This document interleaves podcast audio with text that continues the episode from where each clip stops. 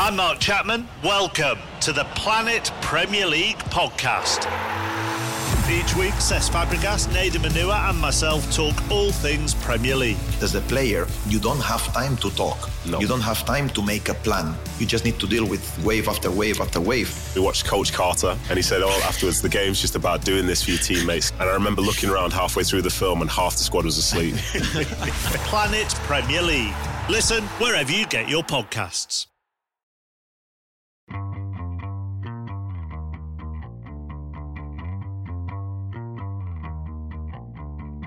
Welcome to the Sports Media Podcast. I'm your host, Richard Deitch. My producer is Patrick Antonetti. One guest this week, but a notable one. We, should really play the Game of Thrones music in the background. Maybe I'll ask Patrick to do that. Because the guest is Andrew Marchand. After 377 podcasts in the post Sports Illustrated era for me, Andrew Marchand is a guest on this podcast. He is, of course, now a senior sports media columnist for The Athletic.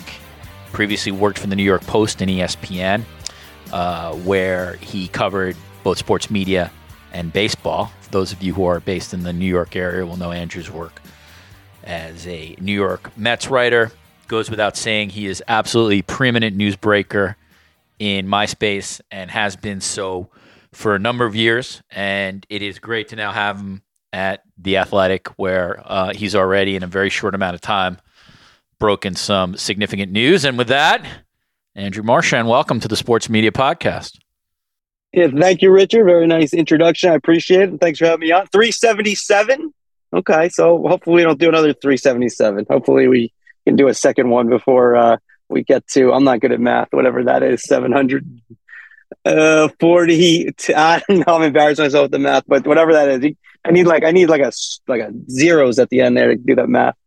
All right, we'll see what the chemistry is between me and you. I, I know you're used to working with John Ourand, but you know he's who knows. He's probably at an Orioles game right now, so I'll have to do.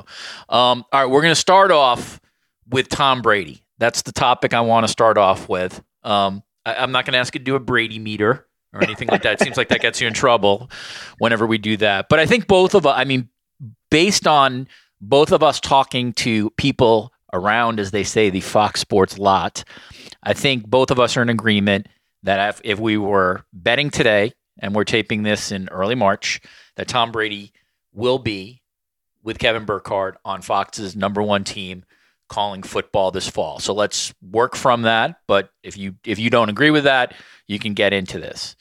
So here's where I want to start with. Uh, how big a story do you see this in sports media in 2024? Yeah, I think you never know what's going to come up, but I think you could make a pretty good argument it's the biggest story in sports media uh, because it's it's not rare for a great NFL quarterback to be in the broadcast booth. I kind of once looked at a list of like the top twenty, you know, random list of the top twenty, you know, greatest quarterbacks, and talking when you look at the modern era.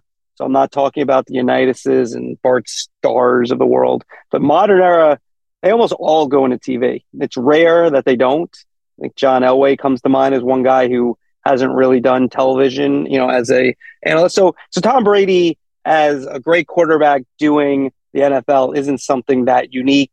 You know, Peyton and Eli have done it a little bit differently, um, but most go into it. Phil Rivers, I guess, is someone who hasn't done it yet, who could have, you know, got into broadcasting and maybe now doesn't. Uh, but the the significance, though, is he's considered the greatest quarterback of all time.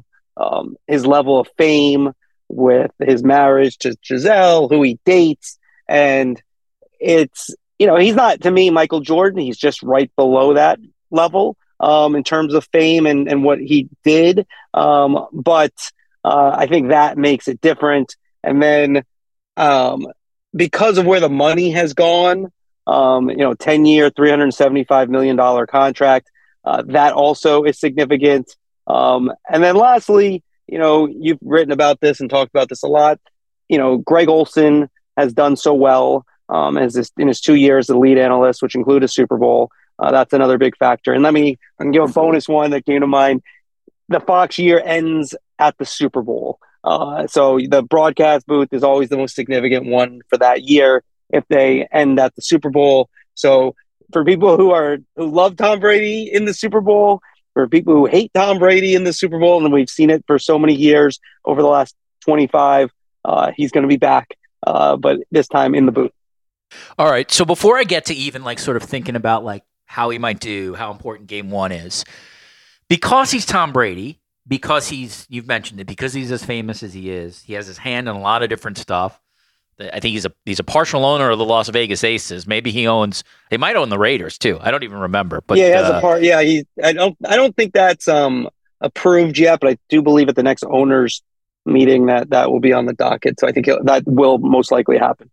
Okay, so the reason I bring that up is like I guess theoretically there are still things that could prompt him not to do this, but based on your reporting, Andrew, based on who you've spoken with, you're with me that like the likelihood is if both of us had to guess today, he'll be in the booth. I mean, I don't want to Brady meter it, but I would Brady yeah, I don't meter Brady it. To, meter either. I'll yeah, say I, will I'll Brady meter it. I'm going to put it at ninety percent and over. But that's you, blame me if he doesn't do it. But that's how I see. It. Yeah, it. I would go. I would go. Yeah, I'd go ninety as well. At you know ninety plus. The one thing I will say, um, and he's into it, right? He's seems um, like it. Um, not you know this is always you know there's a difference between like writing stuff and you know not to get too detailed but you know I've heard some things that he's doing and you know we, we and it's been out there and he's kind of said some things as well so it's not like some state secret fully um but you know so he is working at it. The one caveat I would say is that if he does decide not to do it it's probably going to be late that he decides that right? Like if he says I'm not good at this. I don't want to put myself out there. I'm going to not do well um look the money is so great and Tom Brady, as we know now, you know, in the modern era, these guys can make money quite easily. You know, they get in business ventures. People want to be around them. They can do speeches for, you know, you know. I don't know what a speech for Tom Brady goes, but I would be shocked if he couldn't get at least a quarter of a mil, if not more, to do some speeches if he wanted to. Um, and so, uh, so he can make money, but not this. This money is like he can make it, but this is sort of you work four and a half months and he's done. And I think it's been pretty evident from his Sirius XM show um, to some of the comments he he likes talking about it. Like I'm sure we're going to get into maybe if you know he's good or not, going to be good or not, but he he has shown a penchant for wanting to talk about it um, and you know willingness to be critical uh, in in some regards. And I think he's competitive. Um, and so I don't think he's going to back down. So I think he, he will do it. Um, you know, he, did he want to do it? He, he did a story with Jason Gay of the Wall Street Journal a few years ago where Jason asked him about it and showed no interest at that point. And so I think, you know, if you asked his true feelings of like if this is some kind of thing he wanted to do, uh, I don't really think so. I think it just became too tempting because of um, the amount of money they offered. And, you know, now I think he's all in. Um, and so he's going to make the best of it. But I think the caveat is if he's doing these like you know practice runs and it's not good, I, I it wouldn't like totally shock me if he pulled the plug. But I don't think that will happen.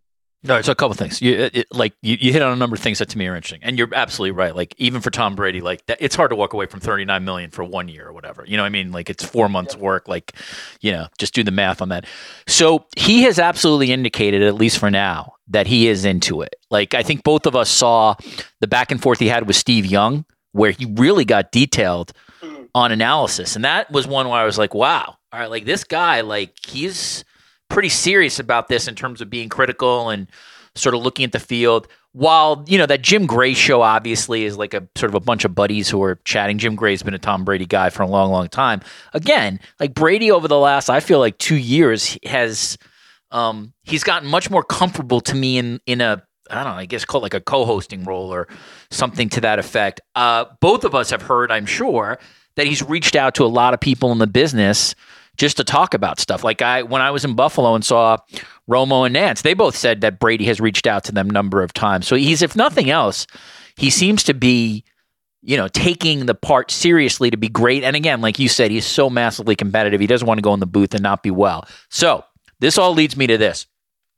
You know, guys like you who are like who are going to be watching this, Andrew. So you know, very, very, very closely. Like, how important you think for Tom Brady is Game One? We we both have been around where like the the Jason Witten game one, like let's be honest, that ended Jason Witten. It, it did take a little bit more time, but he never recovered from that. Mike Carey, remember him like a couple years in CBS, the, the yep. rules analyst, did not have a great first game, and it's over. Well, conversely, Romo has like the greatest first game ever, and you know has now rolled for a long time. We're going to save the Romo conversation for Andrew and I for another time because Andrew and I can do an hour on this, where I'll get called uh, his enabler, and Andrew will get called too much of a killer on him. But do you know what I'm saying? Like it does I, what, what's interesting to me is I don't know if Tom Brady, because he's Tom Brady, maybe game one doesn't matter as much.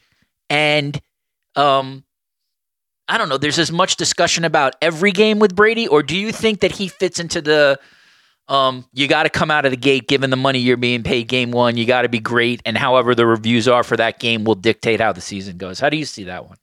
So uh, it's a little bit of a split.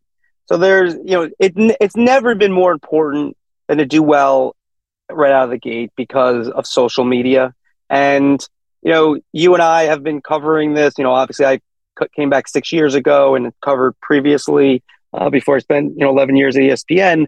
Um, so you always had an opinion, but when you first started doing this, the internet was there, but it wasn't there like it is today, where so your column that came out Monday and you're doing a review, you know, that um, you know, was you know you were you had a voice. Not everyone had a voice. Now everyone has a voice. Now hopefully what our job is to have a bigger voice and you know for our opinions to meet a little bit more if we're you know hopefully. Um, but that said everyone's going to have a voice so it is very important on the internet to do well right away um, i think networks and people sometimes overrate that because there are the people who are the most vocal and kind of matter the most who are watching are the big fans who really are into this stuff. And there, as we both know, there are a lot of people who are, especially when you talk about the NFL.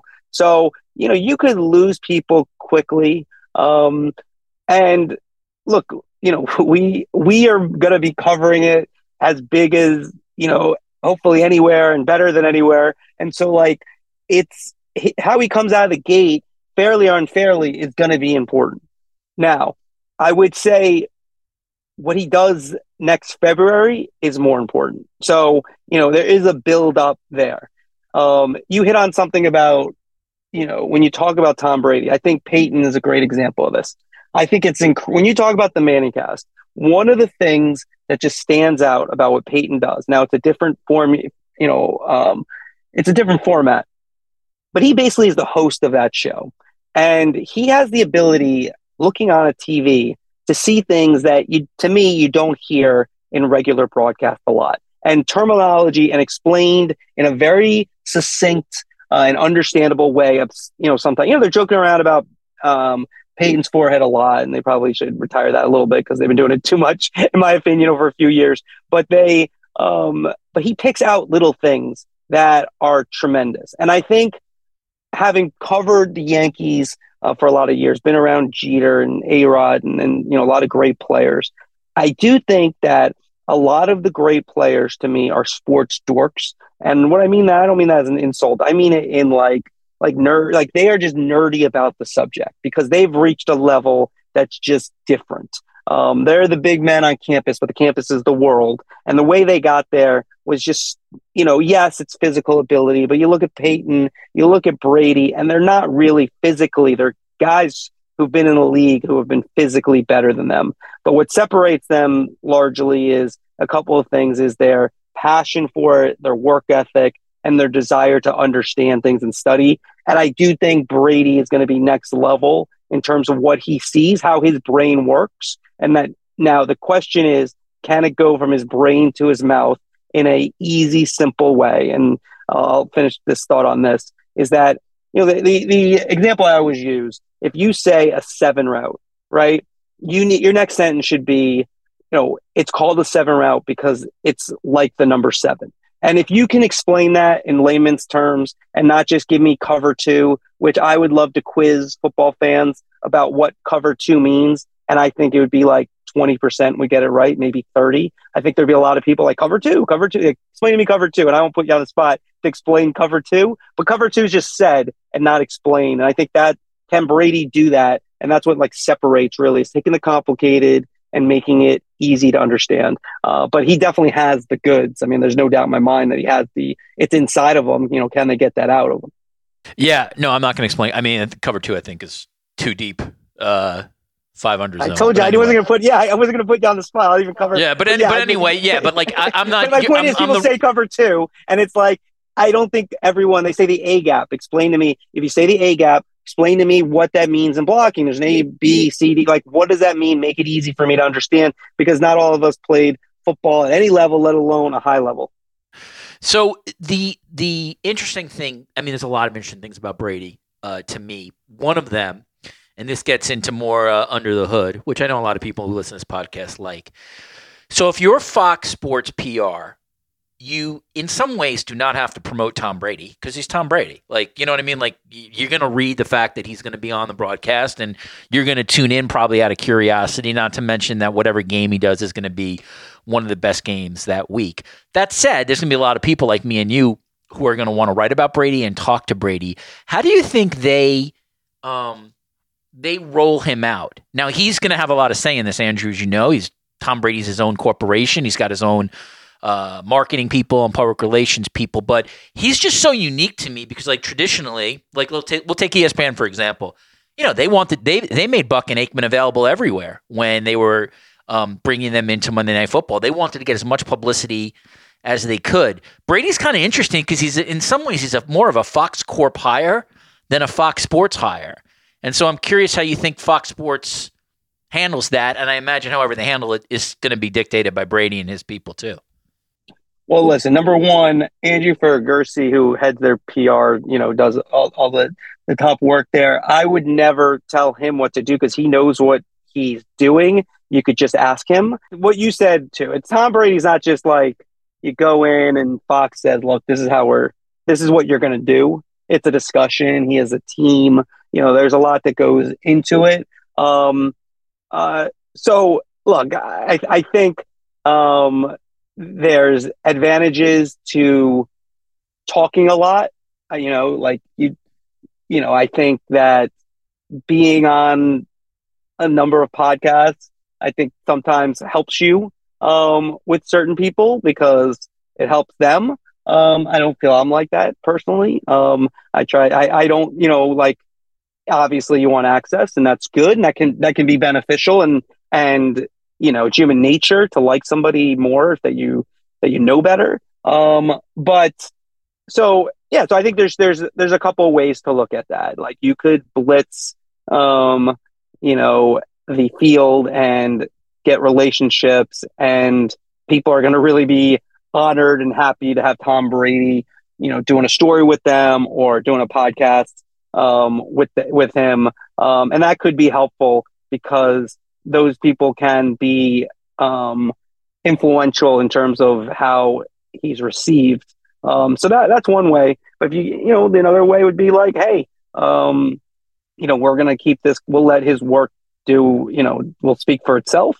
Um, and, and that's a little bit, in some regards, a little more risky um, because then they don't have that personal feel um, with Tom Brady. But you know, I think it's it's not as easy. Like, here's the thing about Tom Brady. I think they have to think about. You know, Greg Olsen, who I've said that I think Tom, I think this Tom Brady thing is great for Greg Olsen. and I think Greg Olsen has done tremendously well. Um, he's in his mid to late 30s. I think he's 36, 37. Um, he's in now a grouping with the top quarterbacks, legendary quarterbacks, top coaches for the next 30 years that he wants, where when these jobs now pay at minimum $10 million, at maximum at the moment, 37 and a half, he's up for any number one job and he's going to have a good chance to get it. That's a good place to be, even if Tom Brady's taking his job this year. I think long term, he's in a very good spot. Um, but but Brady's different. Like when Brady goes into a stadium, like Fox is going to have to have a plan. Like he doesn't just walk in necessarily. Like people see Tom Brady, they want autographs. They want they, not that they want they don't want autographs of these other people. It's just a different level where people, you know, you have. I, I just think there's security. There's stuff that you have to think about that is a little bit different than when Greg goes in to a stadium if it's Tom Brady going in. I just think it's a it's like the it's like the Beatles, Jordan. It's like it's a different level of fame that that um, you have to combat and think about. Yeah, that's interesting, and and and I'm sure they're thinking about this, but it it's not the perfect parallel But you know, in some ways, there's like a Taylor Swift element to Brady. Like he he's going to be he'll be the biggest celebrity broadcaster, sports broadcaster that exists, and that's just a different feel. Just for the audience, that's a different feel for when he's on site. And I'll be curious to see, yeah, how sort of Fox plays that out. All right, one more on this. Uh, you're, although you're certainly welcome to. We could, I mean, we could of get into Olsen as well. But you know, when when I've read you, you're always like a um, you know this is this is the major leagues. This is the yankees. Like the, this is the bar set this high. You got to hit the bar. So if you're brady like the bar is aikman collinsworth romo and herbstreit right? Like but but like if he, if you are him you are approaching this like i have to be as good as these guys in my at some point in my first year or by the end of my first year. Yeah we didn't mention olsen so olsen, i think right, like right. yeah so olsen might be the bar. Look i i think Tom Brady's one of those where he's very popular, and I think as he is more, you know, with the Patriots, he wasn't as open. He won a lot, so there are going to be fans who don't really like him. But I think people most likely are going to want to like him, and I think he's just so knowledgeable. I think he wants. To, I think he comes across as a pretty good guy. You know, like you get to a level of fame, it's like different. Like you know, there's like athlete nice, and then like regular person nice, and sometimes there are athletes who are regular person nice but he doesn't come across like Caleb Williams. If you're like watching, like like the you know, it was just the uh, the other day with the combine, and like I'm not saying he doesn't come across as he comes across as you know, he, a lot of people think he's going to be the greatest thing ever, and maybe will be. He talks like he's Tom Brady, right? Tom Brady doesn't necessarily talk that much. He, you know, he just doesn't rub in your face. So I think that's you know that he's Tom Brady. I think that's a good attribute for him. I also think he's fortunate. We haven't talked about this.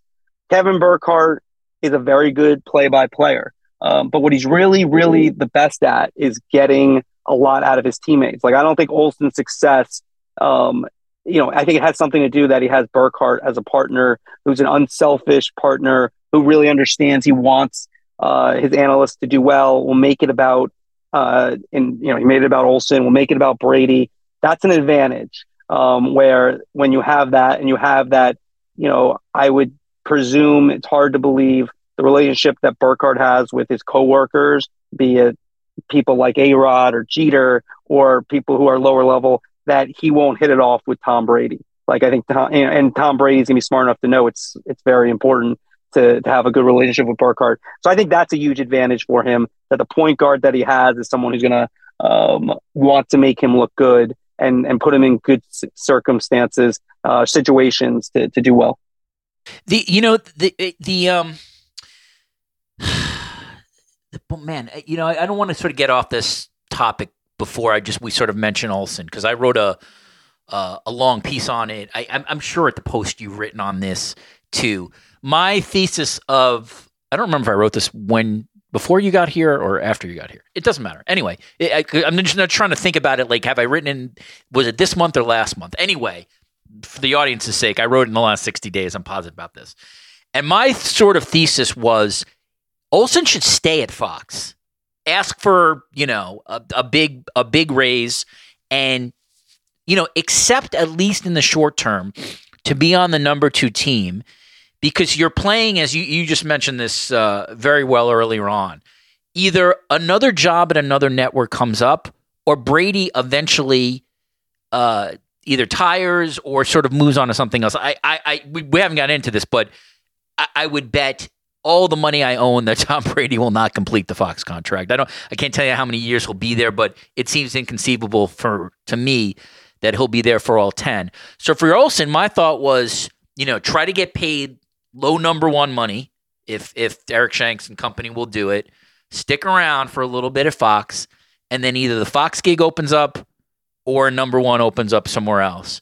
Um, I'm sure if you're Olsen's agent, you know, maybe you're thinking, "Hey, I let me try to get to Amazon this year. Maybe Herbstreit's getting bored or too busy, and you know I don't know if I want to be a number two. But how do you see it? Again, you've you, someone who's written a lot about this stuff, and you you you've always broken like sort of what the salary structure is at that level. Um, what do you think the best course of action would be if you're uh, Peter Raskin, Greg Olsen's agent? So, look, number one, like so he was making around ten um, as the number one guy um, which is a great number. Three years out of the league or four years out of the league, whatever it is, doing Super Bowls, being the number one.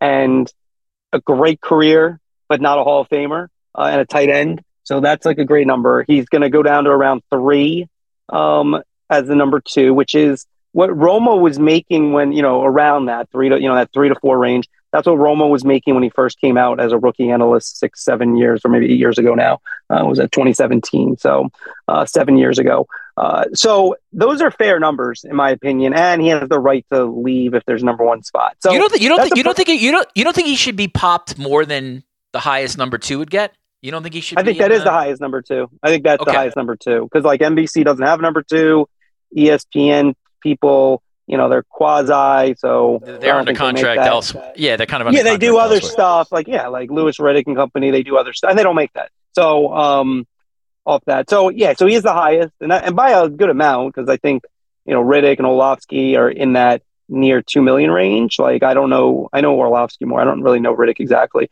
but i'd say he's probably in that area considering maybe even higher since he did do monday night football as number one at one point so um so so I think it's fairly compensated. But I, I, think here's the thing about it for Greg Olsen. You had that story where you know he discussed um, you know with uh, you know the idea that maybe he'd be interested in the the uh, Carolina job when it opened up, and like I, he could go do like the thing is about it right at this point for him.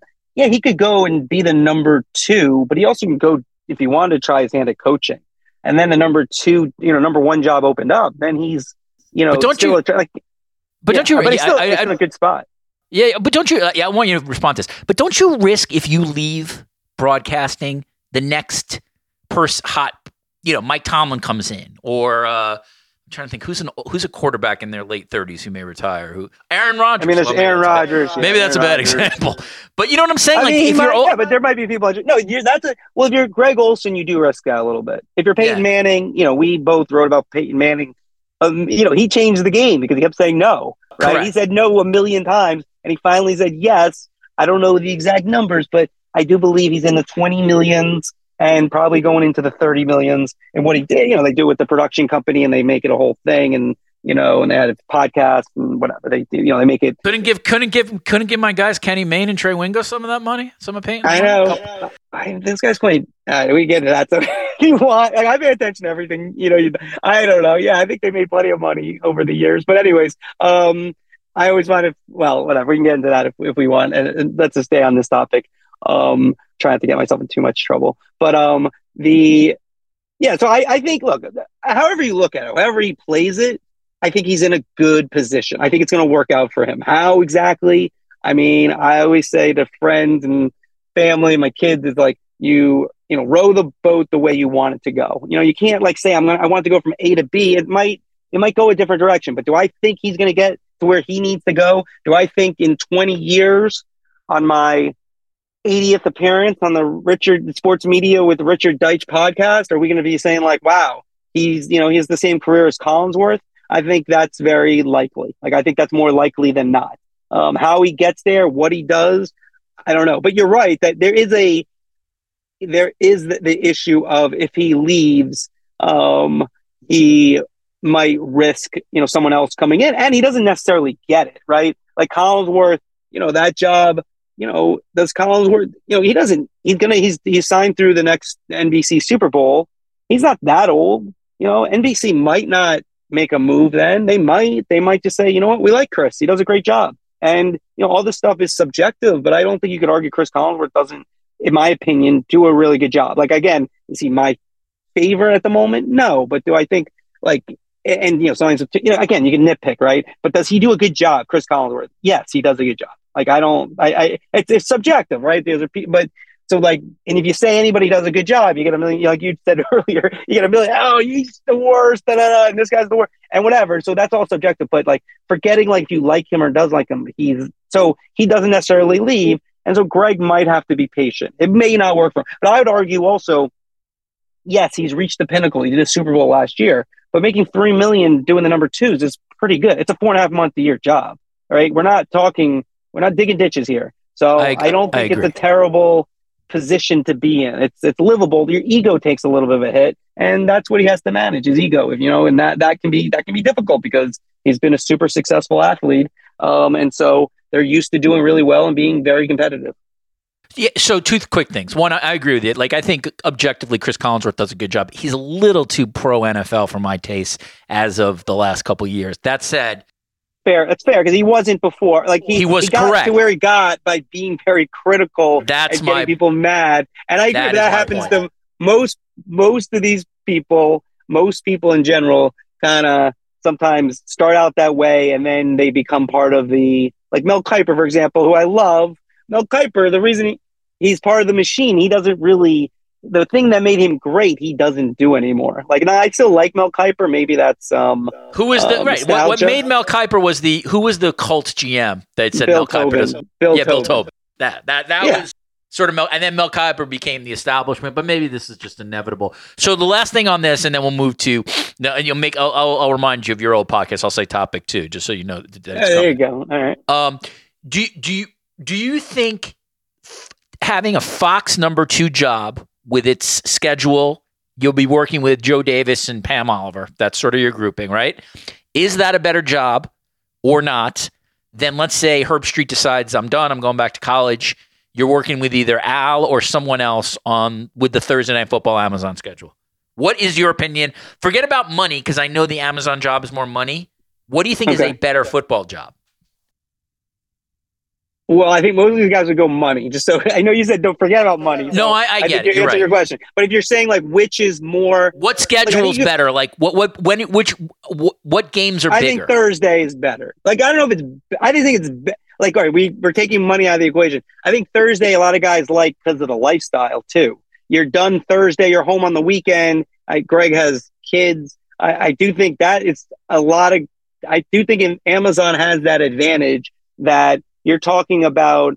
You know, yes, you have to pay attention on the weekend, but you can be home. And you know, some guys don't want to be home, so it depends no, on you, the you, you on the you're home. Friday morning. So that's pretty good. Exactly, exactly. So that's an advantage. So I would say that job. But but that said, I don't think the Fox Fox number two job. It just I, I it's hard. Like again, everyone has different personality. These are athletes who get to like the pinnacle. He played in a Super Bowl. He had a great career. So he might look at it differently. But I think if you take it like I think it's important always like when you look at your career, you're looking at these things, if you can take a step back and look at it from, you know, uh, the sky, and you say, wait, I'm three years out of the league. I'm doing the number two. I'm making three million dollars a year. That's a very good job. Like that's not a job that and people and he's gonna be the people's champ. Like unless he goes backwards, he studies, he like it's gonna be, you know, people are gonna like that's why I thought Brady, because there always was gonna be the Brady factor. It just might not have been Brady if, you know, was Greg Olsen. Now it turned out that maybe everyone would have loved him anyways. I think they probably would have. So it probably would have turned out fine. But and now Brady's got Brady's got to deal with Greg Olsen all next year, correct? He's got to deal with that shadow, which is such a reversal.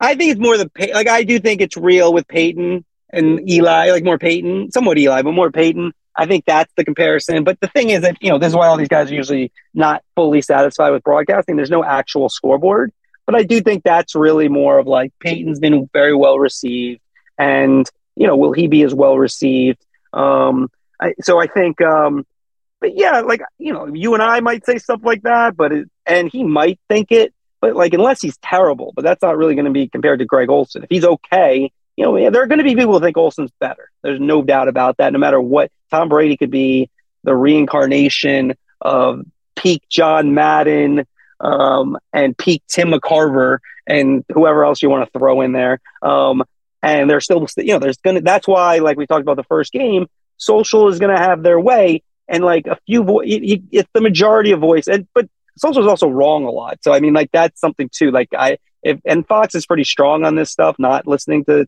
to social media. I agree. And, A million really times better than. ESPN. Yep. Yeah, you would agree. A million times better than ESPN, who's who has traditionally been reactive to social media. Yeah, I think they've gotten better about it. But They have, I think agree. I also think they've had more disasters. so I don't know if it's social, but like Monday Night Football with um, I hate blaming Booger, you know, because always saying the Booger Mobile because it's such an easy reference point, but because that's not even his fault. But that Booger, you know, Mobile era with Tessitore and Witten, I mean, that was yeah, that was bad. So I, I don't know if it's social, but like, yeah, do they react sometimes too much to that? most definitely. But I will say that first of all, I I, I love Booger McFarland. I think he's an excellent stu- he's become an excellent studio analyst, and that guy deserves a lot of credit for taking for for surviving a disaster that wasn't, in my opinion, of his own making. Tessitore obviously now has a great college football schedule, and um, and was all and was always good. All right. Although again, it'd be a great podcast to do about sort of ESPN versus Fox Sports in terms of how they handle crises. That's just fascinating to me. But topic two, I, I, if I again, if I had uh, AC Wyatt and the rest of your 1,000 people who are working on your podcast, I'd have uh, bells and whistles here. But we'll just go to topic two. You broke an interesting story this week to me. I'm a big, um, I, I, find NASCAR really fascinating. You probably don't know this, Andrew, but at Sports Illustrated, um, there was a, I had an assignment where I uh, covered six races in eight weeks. Just just a random thing during my career, and I just found like the whole scene just really interesting, especially as a New Yorker. Like it's just so far and, and like so different. And so, if nothing else, like that gave me a sense because or Dale Jr. was driving at that time. It gave me a sense of this guy's popularity. I mean, the guy was like Elvis basically at the track. And so you broke the story that Dale Earnhardt Jr. is leaving NBC and heading to Amazon Prime Video and Warner Brothers Discovery Sports uh, for when they start their broadcasting of NASCAR in 2025. Now, normally you would think, well, you know, could a broadcaster like really like game change like the uh, coverage of a sport because NASCAR ultimately has to be about the production. You know, you see like when Fox does its great stuff, uh, like a crash happens and you're inside the each of the cars. It's just like you know, it's really really well done production, etc. But I feel like Earnhardt Jr. is kind of different because he's he was long the most popular driver on the circuit, and it seems like fans love his commentary. So I feel like this this is a pretty significant broadcasting story to me. I know you broke like the transaction, but I wonder if you've just thought about like his he's kind of a unique figure because he's really impactful as a broadcaster. At least that's how I see it. How do you see it? Yeah, so I I didn't do six races in eight weeks like you did. So I'm not a NASCAR expert. I even had to call in Jordan Bianchi and and Jeff Gluck um, to sort of just make sure. You know, I obviously know about Dale Earnhardt, but not right. like walk, you know, get walk the background, it. walk it through, and make sure like because you know I kind of knew it was a big deal. Um, but this is what I can speak to. Um, it's credibility, right? If you're Amazon and you're TNT Sports and you're bringing in the you know, the biggest name in not only broadcasting, but you know, according to what you know our guy said, you know, in the sport still, um, and it, it just gives you instant. The audience comes to you and says, "Yeah, they're for real." You know, that's what Al Michaels did with Amazon um, Prime Video, right? Like you could argue if like they they could have gone different ways, but like what Al did right away is to stamp it with credibility. It's Al Michaels. He's done as many Super Bowls along with Pat Summerall as anybody ever. And now he's on Thursday night. Okay, these games are serious. Um, so I, I think when you look at it, that's where it um, where it makes a lot of sense. Like, can I? I just, you know, I'm just going to be honest with you. Like, I was asked to go on um, the you know the NASCAR when it's not it's not it's called NASCAR but on Sirius XM I was like yeah I'm gonna pass Sirius Sirius XM NASCAR yeah whatever yeah so like I just don't I just don't know like like I knew like what I knew the move and I you know like I knew what's going on and was able to confirm everything and and, and write it. Um but yeah so to give it in perspective but I do think like at minimum the biggest thing and i guess i didn't even need all the preamble i could have just faked it but um is that he gives them credibility right off the bat. And you know i think fox gets a lot of you know uh, a lot of positive reviews about how they present the races.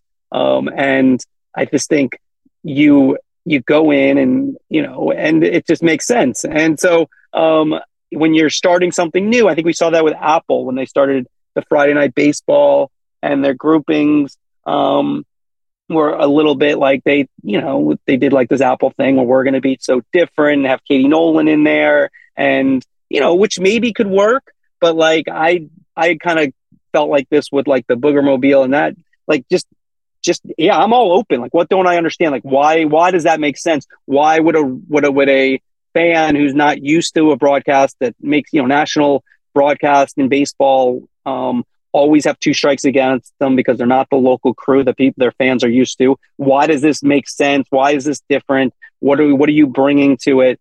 And it's just like to me, like on the chalkboard before you even do a broadcast, I don't really see how that meets. Like I didn't like it. It didn't work, but I just don't see how it would work. And so um, I think it's very important that when you start these new things, like when the NBA goes and they're going to have new partners, you get that credibility right away. Yeah, you want to be different. You want to put your own um, spin on things, but you also want the audience to feel comfortable. Can I get before we get into the third topic, which will be Caitlin Clark? What do you think of the notion if Amazon gets a piece of the NBA, which I imagine both of us think they will? Should they not be making a call to Jeff Van Gundy? They should. I mean, I think Van Gundy. I can make. I, I, they should. I think he might have been the best game analyst in uh, maybe ever. sports. Yeah, I, yeah. I mean, I, am not going to put him into all. I mean, my best ever wouldn't be him in terms of all sports, but there's a very good argument to make he's the best NBA analyst of all time.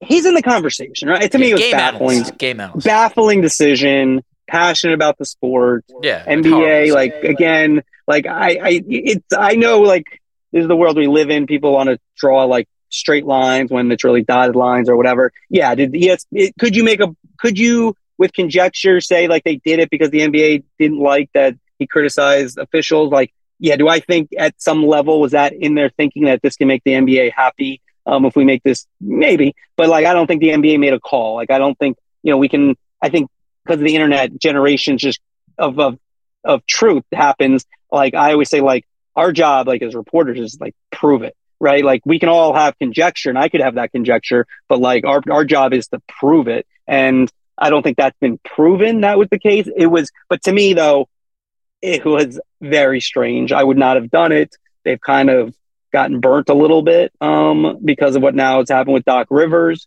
um, and so um, it just didn't make any sense. And also, like when you talk about greatest ever, you know, I think these arguments sometimes, especially in like sports, sportscasts, are somewhat um, silly. But if you are going to do like numbers matter, he he did more finals than anybody, so that that that counts for something.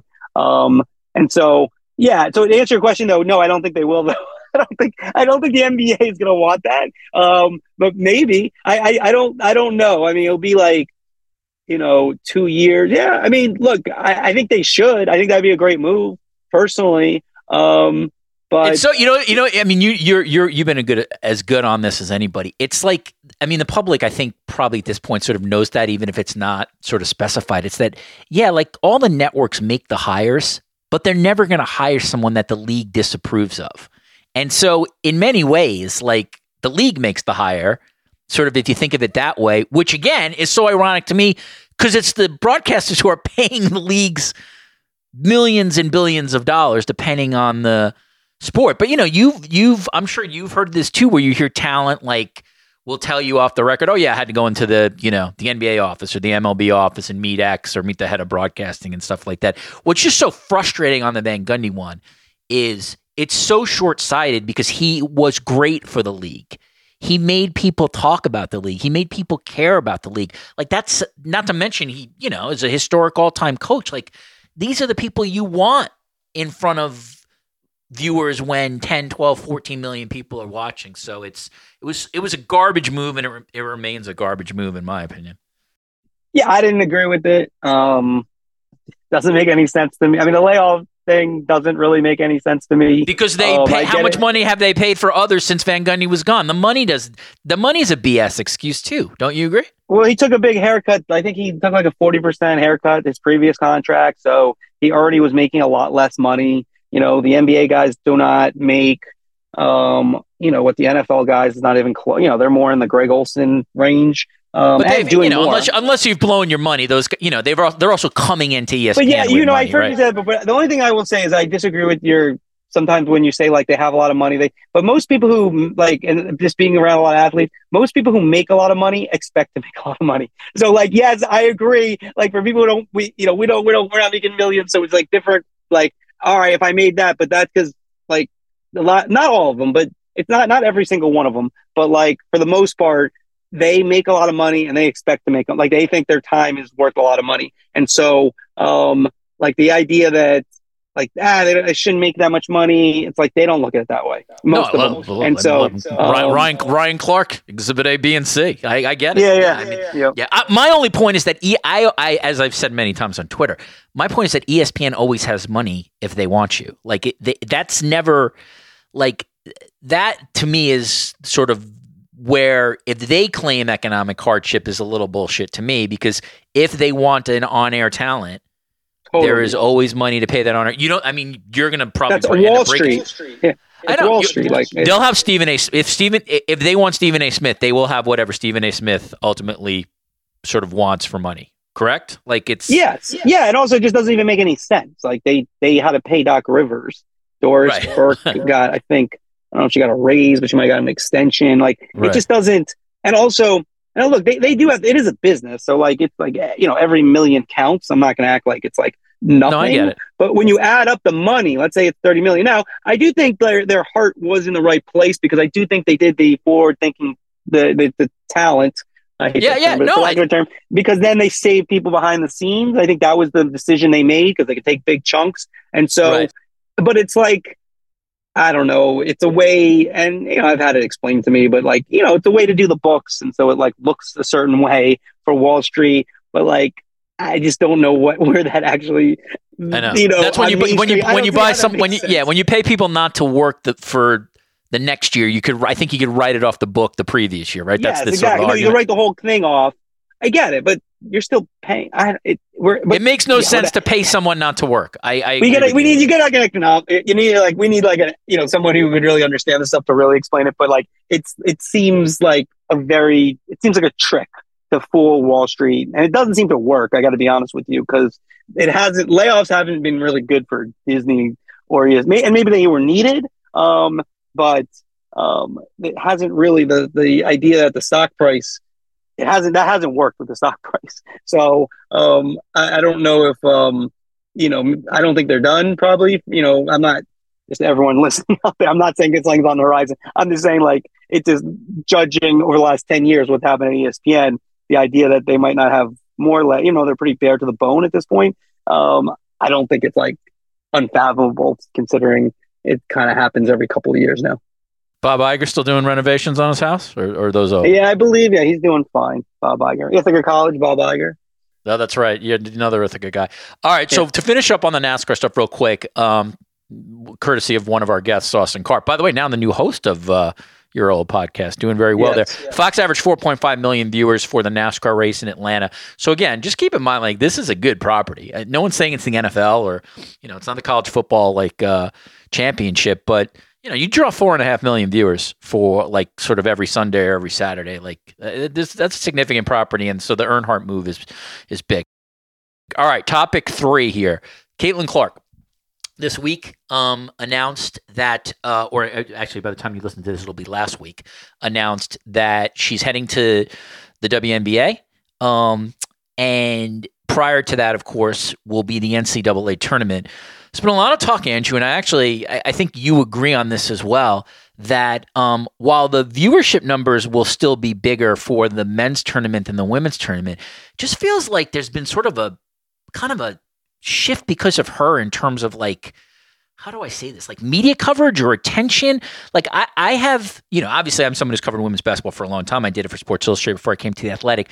But this is honestly the first year where it feels like sort of your average sports fan is like thinking about the women's tournament in almost the same way they're thinking about the men's tournament. And that is very, very new for me. And I think she is like reason A, B, and C for this. So I'll be real curious to see what the viewership is. I'm sure ESPN is praying that Iowa could at least get to the, you know, the Elite Eight. I don't think they're a Final Four team, but um, you know, again, from the sports media perspective, how have you how have you sort of witnessed and, and experienced Caitlin Clark? I think you're right. I think it is different. I think it is a moment. I think it's going to last into the WNBA. And the biggest reason it's how she plays, right? It's just if you were to say you watch any basketball player right now in men's or women's basketball, uh, I think you'd pick Caitlin Clark. I mean, I know I would. I don't know. I can't name that many men's players now. You know, obviously there's big college, you know, the, the Jon Rothsteins of the world.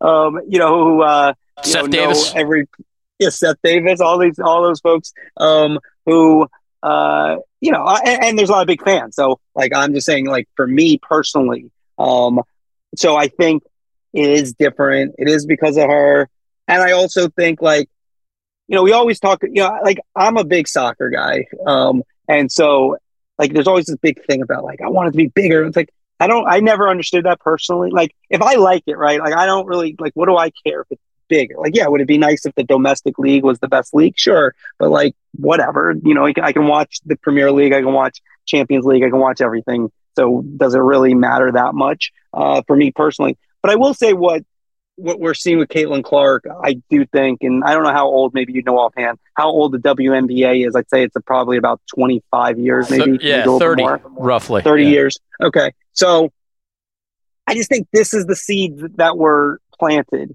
for 25, 30 years where you get the Caitlin Clark because I do think when the WNBA first came out, there was a big thing like the fundamentals were better and da da da. da. And I think if you watch, they were fine. They just weren't better. It wasn't like yeah. the basketball. Tw- by the way, 20, uh, my bad, 20, 27, 28 years ago for the WNBA founded. So keep continuing. Okay. So I remember, yeah, like I was at the Liberty Vindicator, and I covered local uh, high school football in Texas. Um, but I was able to write national columns. I remember going, and I think I wrote about the Houston Comets and and whatever. And the point oh, being is that great team. Yeah. So the um, Sheryl Swoopes, who was in the news. That's uh, right. The uh, the so, but I think the, the, the thing was like the big selling point was like, yeah, not no dunking, they're uh, better. I mean, you watch like you know, people could say that, but if you're watching, again, it was good basketball, quality basketball, but was it better fundamentals than the, and the NBA? It wasn't better fundamentals. It wasn't better.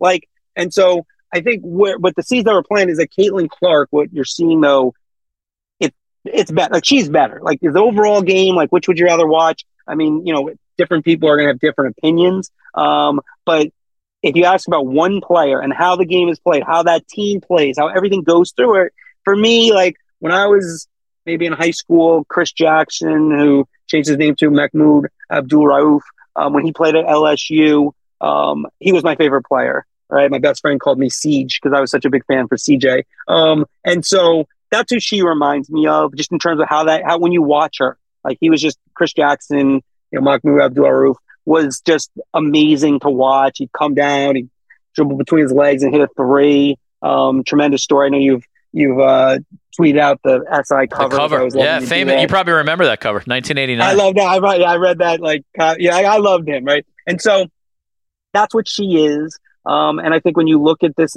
version of March Madness, she's the most interesting story. Her going out, is there anybody like?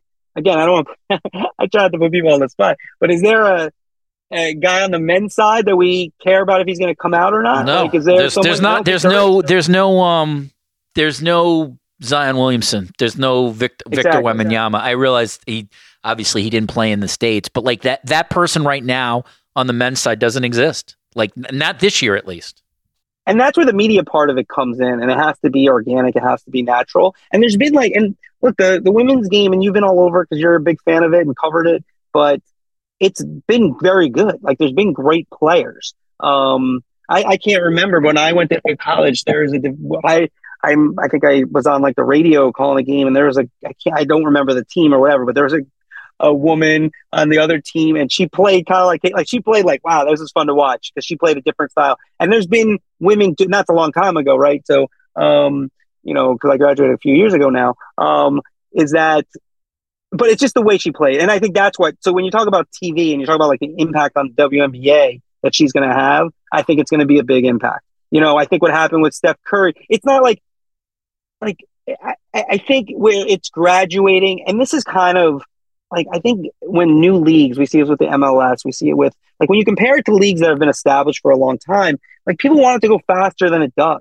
right? Or like the WBC. Like WBC is going in a good trend where it possibly I'm not saying it's going to be the World Cup, you know, as compared to soccer. No, but it's but it's but it's it's interesting. I mean, that last WBC was awesome. How that ended, like exactly. it's a good event. Yeah. In terms of Caitlin Clark, we are uh, both in absolute agreement. I, I was just going to say quick that um, the reason why she's captured public attention. I had Sue Bird on this podcast a couple weeks ago, and her sort of thesis was the logo three is just um, You know, one, it's because of where when she was born. You know, women's basketball is in an ascendancy. She happens to be 21, 22 years old. Perfect time for her. But the other thing she said is it's the logo three shooting that everybody can sort of relate to.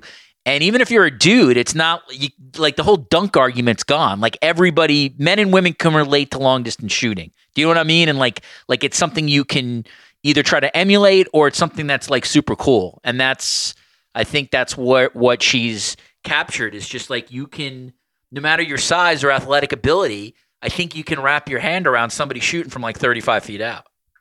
I agree. Look, I'll defer to Sue Bird. she uh, has more credibility on the subject than I do, but I also think it's the passing. And oh yeah, um, I agree. Good point. And I and like you know, for lack of a better term, the swag she plays with, like it's not. Um, I just think there's like a confidence to how she plays, and like I haven't like watched or you know, like I pay a little bit of attention in terms of her interviews and stuff, but she comes across as very nice, but not overly um not too flashy. Like she kind of points to everyone else. Like Derek Jeter was great at this. And Joel Sherman at the Post, my former colleague, had a great line once about Jeter in terms of like how he presents itself. It allows everyone to color in, you know, how, how they feel about him, right? It's like, you know, they, because it's like, and he was clutch. And so, like, I think she has some of those qualities. Um, but I just also it's just and I just like bottom line, male, female, it doesn't matter. It's entertaining.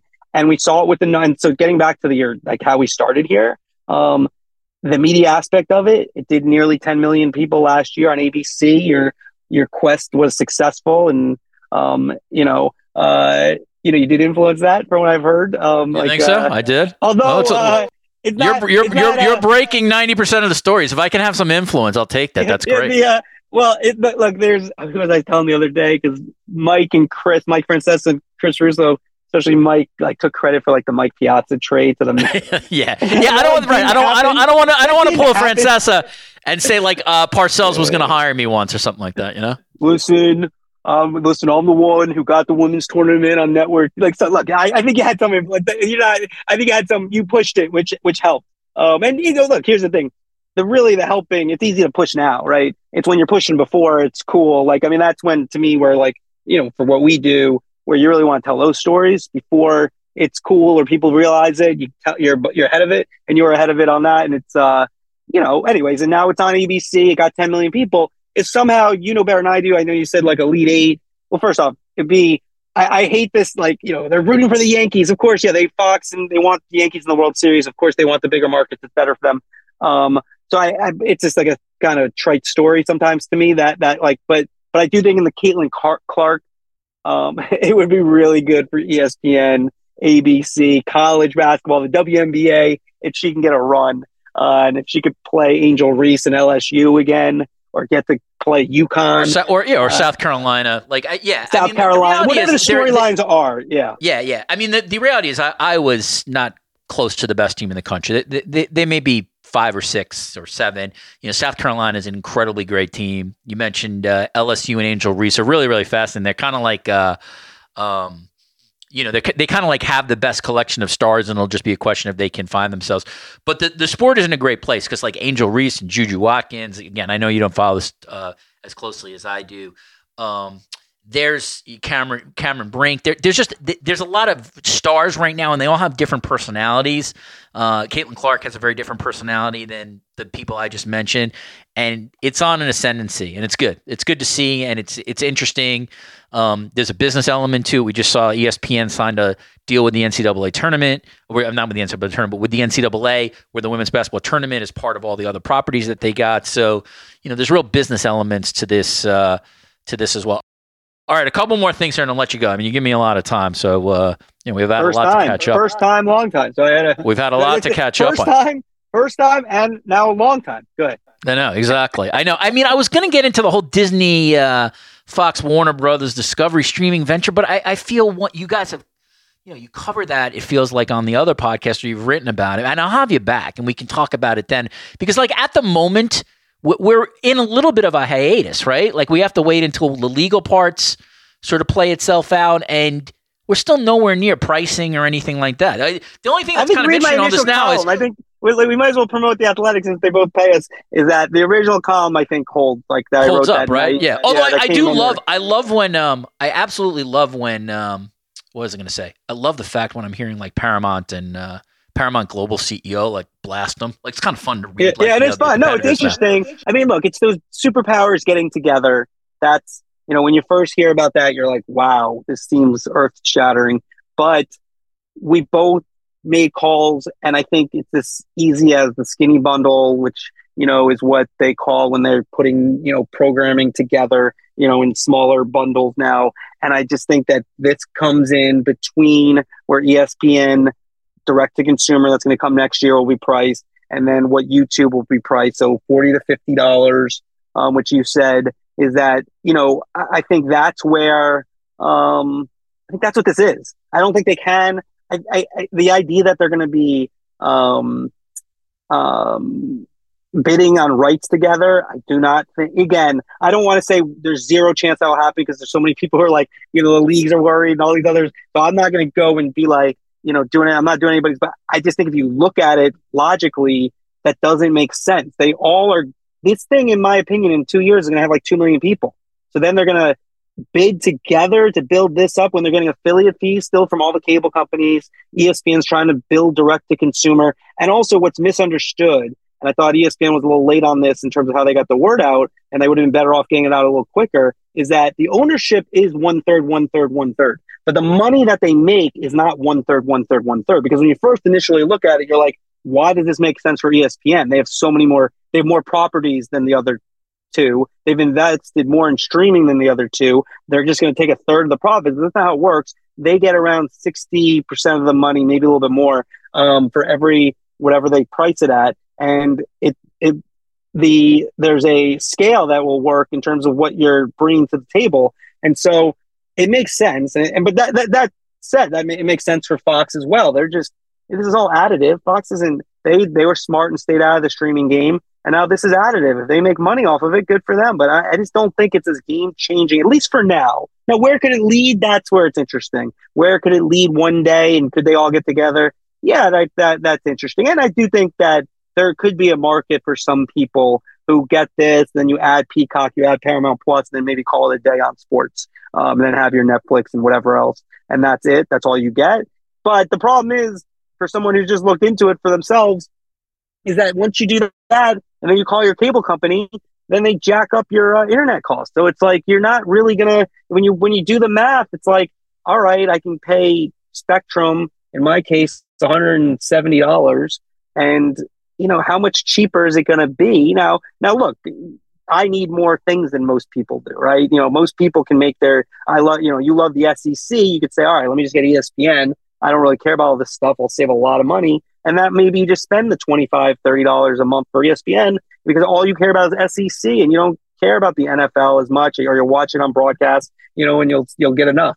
Um, but last thing, let me just say the one thing I think the leagues have to be very careful about, and you'll see this in the NBA deal, is that you teach people not to watch, not to listen. They'll list, they'll, they'll, they'll hear you eventually. And I think baseball's run into that a little bit with like, you know, too many I get it. They want to get into streaming. They want to do this. They want to do that. But like you're ultimately you're teaching people like you know what I can live without this. The games aren't that important. They're telling me they're not that important. They're making me pay for three different things to watch the same game in a week. Um, and so uh, that's where the leagues. It's a tough thing because they need to make money and they want to keep the numbers where they were.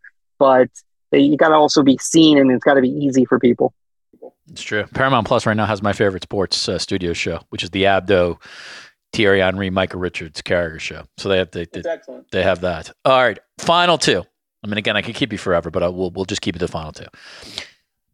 Our mutual friend John Ourand, your former podcast partner, moved to Puck after a long, distinguished career at Sports Business Journal. When me and you have talked, you've sort of always talked about that your belief in terms of like who's going to win long term when it comes to sports media is either something with very big scale or something that's small and like tight and compact that produ- that like has like unique content that you can charge people a significant amount of money for that content. That would in theme, seemingly be Puck's playbook. It, you know, you get these 12, 13 great experts.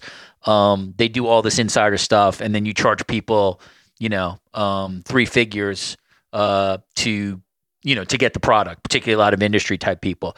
So, can Puck be a winner long term, in your opinion? And also specific to obviously John joining it and putting a sports arm there so yeah, like I think, you know, like we've discussed, I, I think if you're small and direct to consumer and they keep, you know, you don't have a lot of people to feed, um, I think you can be very successful in subscription uh, because the numbers aren't. You kind of have to be like a small town newspaper to do like really well. Like I, I think when you talk about local news, now getting now like local news, I don't think you're going to make, um, you know, what Puck potentially could make.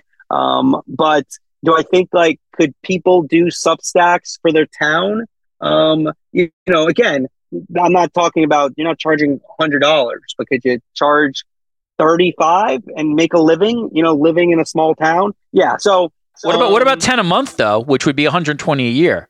That's not still not a you know what I mean? Like if if depends. you're like you have to be, but it has to be good. Like here's the thing about it. It has to be good. I agree. You have to be at the top. Like you know, you have to be giving information that is different and presented in a way um, you know and like the the bundle that they've created you know i think from what i understand they look at each of them as like a substack and then they bundle them together. And we talked about the bundling. They're kind of doing what everyone in media is doing. You know some of it makes sense and you're interested but like most people come in I, I would argue for where we work now the athletic most people come in for one thing. And like the one so i think like really big can work like the athletic um, is that they come in for one thing and then you start, okay, I get that one thing. I love that one thing. That's what I'm paying for. Like they don't consciously think of this, but they, that's what they want. And they come in for that one thing. And then all of a sudden they say, all right, I get all these other things. And then here's a great story by Katie Strang. And, you know, here's a Ken Rosenthal's all over everything in baseball and Tyler Kepner, et cetera, Andy McCullough.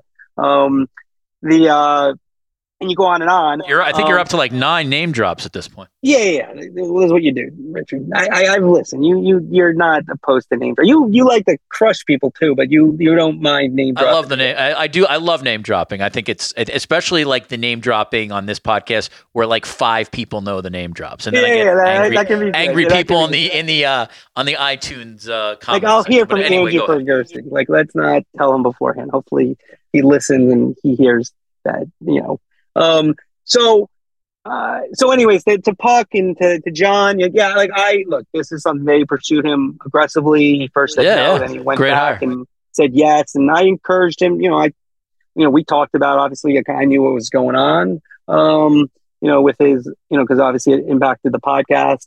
Um, and yeah, I think it makes sense. Like I think it can work um, personally.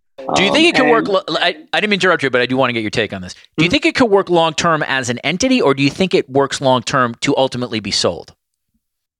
I think both. Well, like again, I just you know, there's been we we know of, and there's been stories and numbers put out there of Substack um, success stories, like real success stories. Um, I think if you have, like, I think that what people get wrong about subscription, in my opinion, um, and this isn't like you know people say subscription and be like no duh. But like i think like people in our business when they talk about the subscription like sports writers and you talk about the business and that's and let me just preface this i just want to make this very clear. I like anybody else does not know where everything's going so i'm not acting like i do. I just want to make that as clear as possible. That said the idea of subscription isn't like everyone's always like no one's going to subscribe. It's like yep that's true. You don't need everyone to subscribe. You need to get like one out of ten right you know, like you look at like the New York Times and our parent company, what they've done and the numbers they have because they're they're they're you know used to be you could reach let's say back in the day with the printing press like way back in the day because that you know became national you know pretty quickly. But you know there's at one point you could only reach your regional area. Now you can reach the whole world. And i would imagine that the new york times has and i think the athletic probably not as maybe as many as the new york times has subscriptions all over the globe places you wouldn't even think, right? That people are buying it. So you think about it, how many people are on planet Earth and the percentage that you need. Now, obviously, and then the numbers that you need. So, like if you're John Ourand and you need to, let's say you need to get, they're charging $100, right? I mean, if he gets 5,000 people, right? A small newspaper, you know, times a hundred, that's a pretty good. That's pretty good. That's a very good number. Um, Just paid paid so, paid for his paid for him and more. Exactly. And so, I mean, they put out some numbers. I don't know if they're true or not, but like if they are, it's, they're already doing well. Um, but you know, I'm big into let's verify numbers before we just throw them out. Uh, well, you can verify this. He's got my hundred. He got your hundred. You got my yeah. Well, I know. Yeah. So there's two people. So like, again, that's two. I'm not saying it's easy. Like I'm not saying I'm not saying it's definitely going to succeed because hundred dollars is not like a, that's a that's a significant amount of money that people are think about. I agree. But if it's something that you care about, you're passionate about, um, I think it makes. I think the athletic has been a success story. I think you know from outside looking in. Now it's like it's eight years in, but it's it's been. I mean, I you know I don't know everything or close to anything, but like you know it's it's been a success story, and there is a business model, and like I am a big believer of zigging when everyone's zagging, which is what the Times did in 2010. Even though you know, the Journal had also done subscription. People had done subscription, but they went all in, and you know, there was there were columns written about how it's not going to do it. But it, know, but it saved the. It. You can make the argument it saved the business, right? Like, I, you know, I would argue now that their the business. I don't know if it saved yeah, all the their, business, their yeah, business. their business, right? I mean, they, in many in many ways, they're they're beyond a news. Co- like they're a. I would consider the New York Times company are top. You know, the people who ultimately pay our bills. I, I, they're they're to me like a life. Would you call it like more like a news lifestyle company? Well, it's a bundle. It's like it's the same thing as what we're talking about with Puck, and it's like, well, and that's the thing, like because word wordle and connections. That's that's not per se news, but that's or, you know, or why But a like that's a traditional big part of why you'd buy it though. but the traditional newspaper, you did have crosswords, you did have Yeah, things. comics exactly. So it's like it is. It does have that basis in news. It's just these things are very popular, and I think that it's very smart. I think what you know, newspapers are very slow as they lost, you know, classifies to and they gave away their content forever. for free. But they were very slow into saying like, well, how do we diversify the business? And I think like the key, you know, and you you know, the athletic is doing this now too. It's like, yeah, you have subscription now. You, they're doing app like they're very smart about what they're trying to do um, in terms of complementing each of their businesses. Uh, and so to get to like puck, you know, is that yeah, like I, I think I think it can work very well um, for the individual. Now, you know, is there? But I don't know if there's like so many. Like, I, yeah, I don't know if there's like how many pucks can you have in the same topic, right? Yeah. Like, so right. you really want to own the topic, right? And so, um, and I do think that, you know, for us, for example, with the athletic, I think it's really good that, like in England, from what I understand, it's become really dominant in soccer, or in NHL, it's really dominant in hockey. Like that's good for all of us because of the thing is, like I come in for hockey, and then all of a sudden I like Richard Deitch's column too, and now I'm actually really interested in this or whatever it is. Um, and so uh, that's how it all works. So, but I think it also works on a smaller level for the individual. Um, I don't think it's gonna like, but I, but I, but it's very important to be. You have to have information and or in stuff that's interesting, that's different, that you can't really get anyplace else.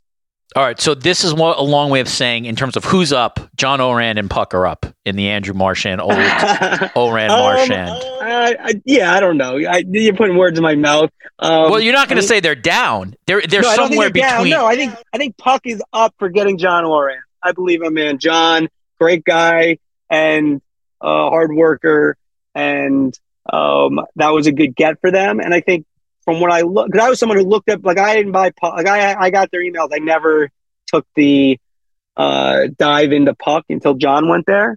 Um, and I got my little twenty five dollars off on his. Uh, hopefully, he gets credit for that or whatever. So I got it for seventy five. You got it for hundred. But um, the um, but I never. Uh, but I never. Like it was interesting to me, you know, about Yeah, yeah. Like I, I, I, I know who Matt Belloni is, but I, but, uh, but I, it's not like I read all of those people. But now I will because I'm now invested in it because of John. And also, if you pay for things, generally speaking, you again it goes two ways, but you are more interested. It's like, oh, I pay for this, I should read this, and that actually is a draw. It's like Amazon with their BS free shopping, free shopping.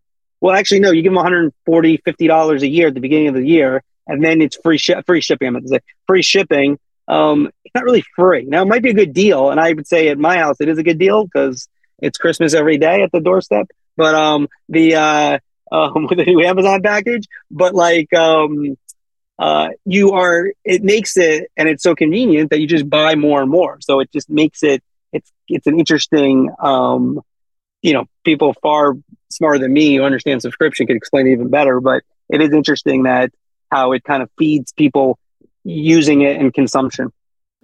I think this is the longest podcast I've done in a long time. Do you subscribe to the Washington Post? I do. Okay, so do I. You subscribe to? Will you subscribe to the New York Post still? You probably will. Yeah, right? I do. I get well the New York Post. Yeah, I think I will. I, I get the um. They have a great um app, you know, full iPad app where you get the actual paper. Um, and it comes on your iPad and you get the full paper. And you know, obviously when you work there, that's one thing, but it's part of my routine in the morning. Now maybe it'll change over time, but it's a very good. Like I think they should push it. I know that they do well in it, um, and um, I could see them. Um, I don't know. I feel like they should push that one more. Maybe that's old school. Maybe like young people would be like, nah, I don't want that. But it's, you know, if you like the New York Post, it's a uh, very good product. All right. Last two, really quick. But yeah, you don't have to give any. Yes, the New York. I, I, mean, we're owned by the New York Times, so yes, I. well, I know you. Yeah, Times. I'm sure you subscribe to New York Times. Like, I, but you know, you get it for free Wall now. Street Journal. But the Wall Street Journal is one I used to get for free. That one's in question. I used to get. I will say, I, you know what? I, I, I, I, both of us know some reporters and writers, of the Wall Street Journal. They are incredibly talented, but uh, don't ask me to talk about the op-ed. Oh, right, anyway, last, last, last. News side is great. Last two topics. Uh, you're eventually going to do a podcast again, correct? You don't have to give any details, but that is something just like conceptually you're interested it's in. On, People yeah, will be yeah, curious. Yeah, it's on the list. All right, but most likely not with Ourand, or you do not want to say that. I mean, that's an interesting way to answer a question. I would say um, unlikely with John. Okay, right. Because just you obviously work at different places. Okay. He's at the puck. He's at Puck, and so his stuff is owned by Puck. Um, and so if we were to do it together, it'd have to be with Puck. And like whatever I do, I, you know, like I can like you, I can do, you know, I have like do an independent, do, yeah. Like I, everybody yeah. knows that this podcast. This is separate. While I have a ton of people from the Athletic on, it is a separate enterprise. Yes, from yes. the Athletic. Um, obviously Andrew will be able to get something like that if he ultimately wants. Um, and so okay, so look for that there. But you know, hopefully Andrew will also come on this podcast a lot too. All right. Lastly, um, people are. I mean, I don't know if how much you've discussed this, if at all, but um so what was your thinking in coming to the athletic obviously your numbers uh, and story breaking at the post were significant you've always had a um, you know you had a long they, they, that that was a place you worked at when you were young before you went to espn i know how close and connected you are to staffers there. I know joel sherman is a longtime friend and mentor for you. So i don't think the decision forget about the athletic wanting you which i think uh, is pretty obvious why they would. So but forget about that. Like it probably wasn't an easy decision to leave the post just because of your uh, long ties there. So if you are willing, sort of what was your thought process in terms of moving from a place that you had been at for a long time? Yeah. So number one, you, you nailed it. Um, I love the post, um, the sports department. I would put up with anybody's sports section forever for a long time. Uh, from the editor Chris Shaw to Mark Hale to you mentioned Joel Mushnick, um, there's a million people I could go through. Brian Costello, etc. You, you love when I drop names, so all you know, I can keep going on and on. This, go go for it on this one because I know there's a lot of people. Yeah, yeah, yeah, yeah, The whole staff, Jon Heyman, the whole thing, everybody. You know, people who used to work there can do. So it's a great place to cover sports. Um, it's a reason that so many people who've left came have come back um, through the years. That that's a common trend. I was part of that trend, going from the Post, ESPN, and back to the Post. And I'll be internally grateful for the fact that you know I was able to come back and do what I really wanted to do, which was cover sports media because my biggest passion. Um, so I was not looking to leave at all. Um, I was expecting to stay.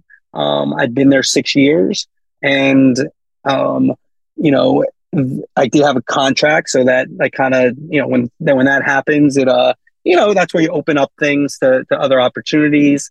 Um, and you know the athletics always been a place that I've watched um, and been very curious from the start. Um, you know, I really like I knew when they hired Jon Greenberg originally, um, the founders, and yeah, I, Employ- I think he's employee number one. In he fact, was, yeah, he was. So um, I knew John a little bit, but I just I almost reached out to them at one point very early um, when they started, and I, I couldn't find their email or something, so I never did. But very early in the, the process, and so it's something that's been on my radar, um, you know, for a long time. And I think anybody in sports writing, it's been on the radar. Um, and so you know what they built, and then what they when the hires that they made, um, coverage. I could tell from you and to you know a lot of stories that I would read from local writers that they there obviously was something with sports media where it popped. Um, and then so they you know I, I noticed the growth you know and followed the numbers that they had, and then of course you know two years ago or a little more when they started looking into uh, selling um, the you know when they were or you know got serious about it and they went to the Times. Um, that was very interesting to see what it would become. Um, and so I think when you put the combination of uh, what it's built, um, that you know eight years old, and then with the Times, the power of it before, and then getting to know Steven Ginsberg, um, you know, talking with David Perpich, um, you know, who are the top leaders uh, at the place, and a couple other people as well uh, through the process. Like I felt comfortable. Um, and so then it, you know, at the end of the day, you have to make a decision. Um, and it was really difficult, and I'm so glad it's over um, because it was a very hard thing to, uh, you know, on what to do uh, because you know your heart's definitely in some place that's really good to me, and um, you know, very, uh, you know, it's comfortable. Um, but at the end of the day, um, you know, they made me feel really comfortable about making the move. Um, and so uh, that's why that's why I did it, and here I am. Yeah, no, it, um, uh, you know, I, I mean this uh, uh, with full transparency. It's a great hire. Um, I think, as I've said public, I think Andrew and I will uh, be able to complement each other. Uh, we do more than we do different things. We just have different interests. Um, I think in this stuff, um, and again, his he's a phenomenal newsbreaker. I just to be very blunt, like the best in the history of the space. I, I you know, I had my run at Sports Illustrated breaking news, but but nothing like this guy. Uh, just to, just to be blunt, and so um, I'm not going to work at the Athletic forever. Uh, newsflash to anybody who's listening on this, and I want the Athletic to succeed after me.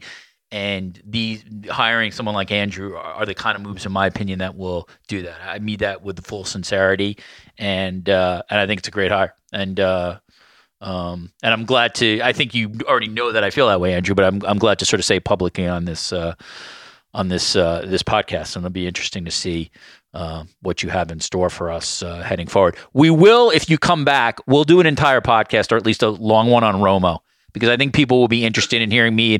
You can feel free to just knock me for once writing he's the greatest analyst of all time. I have to take the heat on that. I'm willing to take it, and then I can then come back to you to say that I think you're a little too tough on that team. All right, fair enough. We'll, we'll do that. Um, and a very nice thank you for the kind words. Um, but uh, yeah, that would be. I read that right. I read that right off the script that they wrote for me. It was a great read. I thought. At gunpoint, it, like uh, you need to say this, uh, but very nice, very good. I that, that is a long podcast, but I we I think it was good. It was good. I hadn't done a podcast. This is the first podcast I've done. Um, you know, and since so, since yours, right? Yeah, since I yep, I haven't done any because I kind of you know, number one. Should you guys have? Should you? I mean, you probably couldn't have pulled it off, but do, is there a part of you that like regrets like not having a twenty minute? Hey, thanks for listening. We really appreciate it. Here's sort of what happened, and and this is why John and I aren't doing it anymore. Or is that just a little too idealistic? Yeah, for me, yeah, I don't like. I don't know, like um, we did it for John. Like we kind of said goodbye to John. It kind of was weird. The timing was just sort of. I mean, it was just coincidental that it all was at like the same time. It wasn't like one had anything really to do with the other. Um, right. It was just coincidental. But John, you know, he was. It was a little. There was a lot going on for me, at least. And then the whole like McAfee stuff was going, like, all the stories oh, yeah. that are going on without Mike. Well, that's another. That's another topic we didn't yeah, even get into. We'll, McAfee yeah, and, table and that. also, uh, uh, the NFL an NFL story, which still could happen with ESPN. Um, the uh, the uh, yeah, so all that was going on. So it was a lot. But to answer your question, yeah, I mean that's nice. I mean, look, I love the Post for a lot of reasons. One is, you know, they're not doing any like you get to do like some thing where you say goodbye. that's yeah, that's, like, not that's, that's, not a New York Post thing. Not, yeah, you don't get to say, you know. Although they should, you know what? Whenever Joel Sherman retires, though, they should let him do that. Like I feel like that's a guy they should. Do. If you're retiring, but if you're leaving, like, yeah, that's true. It's right. different. You know, you're leaving. I mean, look, I, I, 15 years total, but six I've been back, so it's not like I mean, you know, we're not talking about some long runs. I, I don't. I just, I appreciate that. Like, I don't like. I think it's better. I wouldn't want to do it either, but, but um, it's uh, it's just like I don't know. Sometimes I think in this day and age, maybe this old sport, everyone's a little too friendly in terms of like I don't I you know when I grew up it was the internet was there, but it wasn't the internet of today. And like, you know, I saw with Leon Carter. It's like we just do like a little like like a little like ringer every time I mention someone's name. Leon Carter, who was my boss at ESPN New York, um, and now is at uh, the Athletic. You know, we were talking about the old days of Daily News and Post, and when you used to wake up and you know you go to the newsstand and see what the Daily News had, and I would always say, you know, TJ Quinn was covering the Mets for the Daily News, and TJ is obviously really good. And also, at eight years experience, I was a rookie, and I'd hit some doubles, and then wake up the next day and like, oh man, he hit one into the second deck. It's like this stinks, you know. And you know, you wake up and it's like, ah. Oh. So it, you know, now if you get beat, you can kind of, you know, generally speaking, you can get it uh, confirmed pretty quickly. I know. Grow, but yeah, that's true. Everybody's, not to mention everything gets aggregated. But growing up, I remember in reading the Post. I think it was the Post. You can correct me if I'm wrong there was like a small column. I, I, I, don't know if it was on Sunday or not. And I think the guy, this obviously wasn't his real name, but the nickname was a guy named Hondo. He yeah, used Hondo. to just rip Lupica. Oh my God, I love that. Like the guy yeah, who just Hondo. have like so a gra- Let me get like Hondo. It, let me get one more name, Joe. Hondo. So well, Hondo, um, I don't know if I, I think I could say it now. I think maybe it's known. But Pat Hannigan, who was like the legendary nighttime sports editor. So like the most important back page every night is the last one right? Like the big bosses, the top bosses are in all day. They talk about the first edition. And there's a lot of focus on that first edition. Sometimes I think too much focus when the most important one is so Hondo was the guy and he was uh, really great. Um, and so he would write that. Pat Hannigan, um, who's retired now, but uh, he would write that and uh, um, pretty legendary. But yeah, he he would, and that was when it was at its peak. He would just crush, crush crushing Lupica, crushing Lupica every every time that column came out. Uh, and probably not necessarily undeserved, but like that, I just remember growing up reading that. Uh, and the back and forth, I was like, it was like a blood war between those two tabloids. Yeah, when, it was uh, good. I once got in trouble because I did an interview with the big lead. This was like, I don't know when, but I just said something about, I said like, we're trying to crush the Daily News or something. But, you know, at the end of the day, like TJ Quinn, I forgot what I said exactly, but I got a call from my editor, another guy, Greg Gallo, who's like, uh, very legendary, like very hard driving editor. And uh, he's like, you don't, you don't do interviews. Ah, you don't know. It's like I didn't even say anything bad. Like I wasn't like it was okay. Like I was like, but I sort of said like, oh, then after you're like friends. Like, we're not friends. it's like, like that. I know, but the so, irony of that is like it's like uh, if you actually think about again, we just this podcast is now going on way too long. If you could have combined the two sports staffs of those two those two places, you know, like yeah. TJ, Isola, all the excellent people at the Post. I mean, just an incredible amount of like talent that was floating through those papers in the late 90s early 2000s and you know obviously the industry cratered and daily news is is not what the daily news used to be. But like there was a time if you were living in the New York area and reading both of those papers the sports coverage was incredible. And I didn't even mention the New York Times.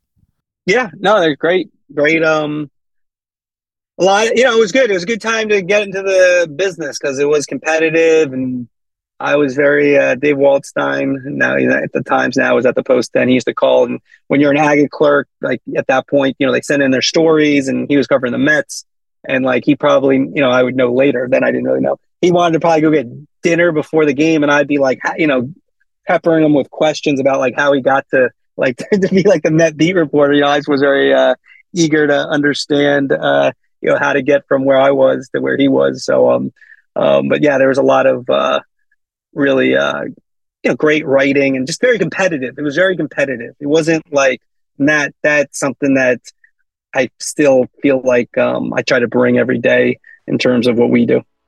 Yeah, no, you do for sure. Yeah, but when you were doing that, I was getting ordered around by Scott Price as like a young tennis reporter to basically go ask Donald go. Trump, uh, ask Donald Trump about some tennis exhibition. All right, Andrew Marchand is a senior sports media columnist for The Athletic. He arrived at The Athletic from the New York Post, where, of course, he covered sports media, also covered baseball for both ESPN and New York Post. You can um, read his stuff on The Athletic, his Twitter feed, which I would say is probably, if you're into social media, where he posts his stuff the most. I don't even know if you're on threads. Uh, Marchand. I am, and- but I kind of gave it up kind of quickly. You kind of gave it up. Okay, so it's Andrew Marchand, at, you know, essentially at and then first name, last name, and as he said on this podcast, eventually there will be some kind of podcast element uh, for him that comes around. Listen, man, I can't thank you enough. We just went an hour and a half. So long as uh, Austin Karp averages 31 minutes, you just went you just went 93. Um, so uh, I appreciate the time. I will certainly be reading you at our publication, and uh, it'll be good to hear you when you return back to the audio airwaves. Thank you for joining me today on the Sports Media Podcast. Great. Thanks, Richard. All right, back in the studio. Man, that's long. I haven't had a long one in a while, but uh, Marchand has not been on this podcast before. I figured you'd uh, you guys would appreciate that. We, I mean, we probably covered three percent of what we could really cover. There's so many other things we could have talked about. Uh, but you know, I'll see if he wants to come back on. I imagine he will, and uh, and we'll hit up a couple of those topics for sure. Head to the archives. Hopefully, there'll be some conversations that you will appreciate. Last week, Peter King, uh, who just retired after 40 plus years of uh, sports writing, check that one out. Jason Kirk on the power of college football and his new novel, Hell is a World Without You. Austin Karp was on this podcast February 26th. Sue Bird, who I referenced in the podcast, was a guest on February 22nd. Kristen Lappas, the director of the uh, excellent Giannis documentary on Amazon. Again, if you like this stuff, please leave us a five star review and a nice note. That's how this podcast continues. I want to thank Patrick Antonetti for all his hard work and uh, putting this long one together. Thanks to everybody at Audacy for their support, and thank you for listening. We'll see you soon on the Sports Media Podcast.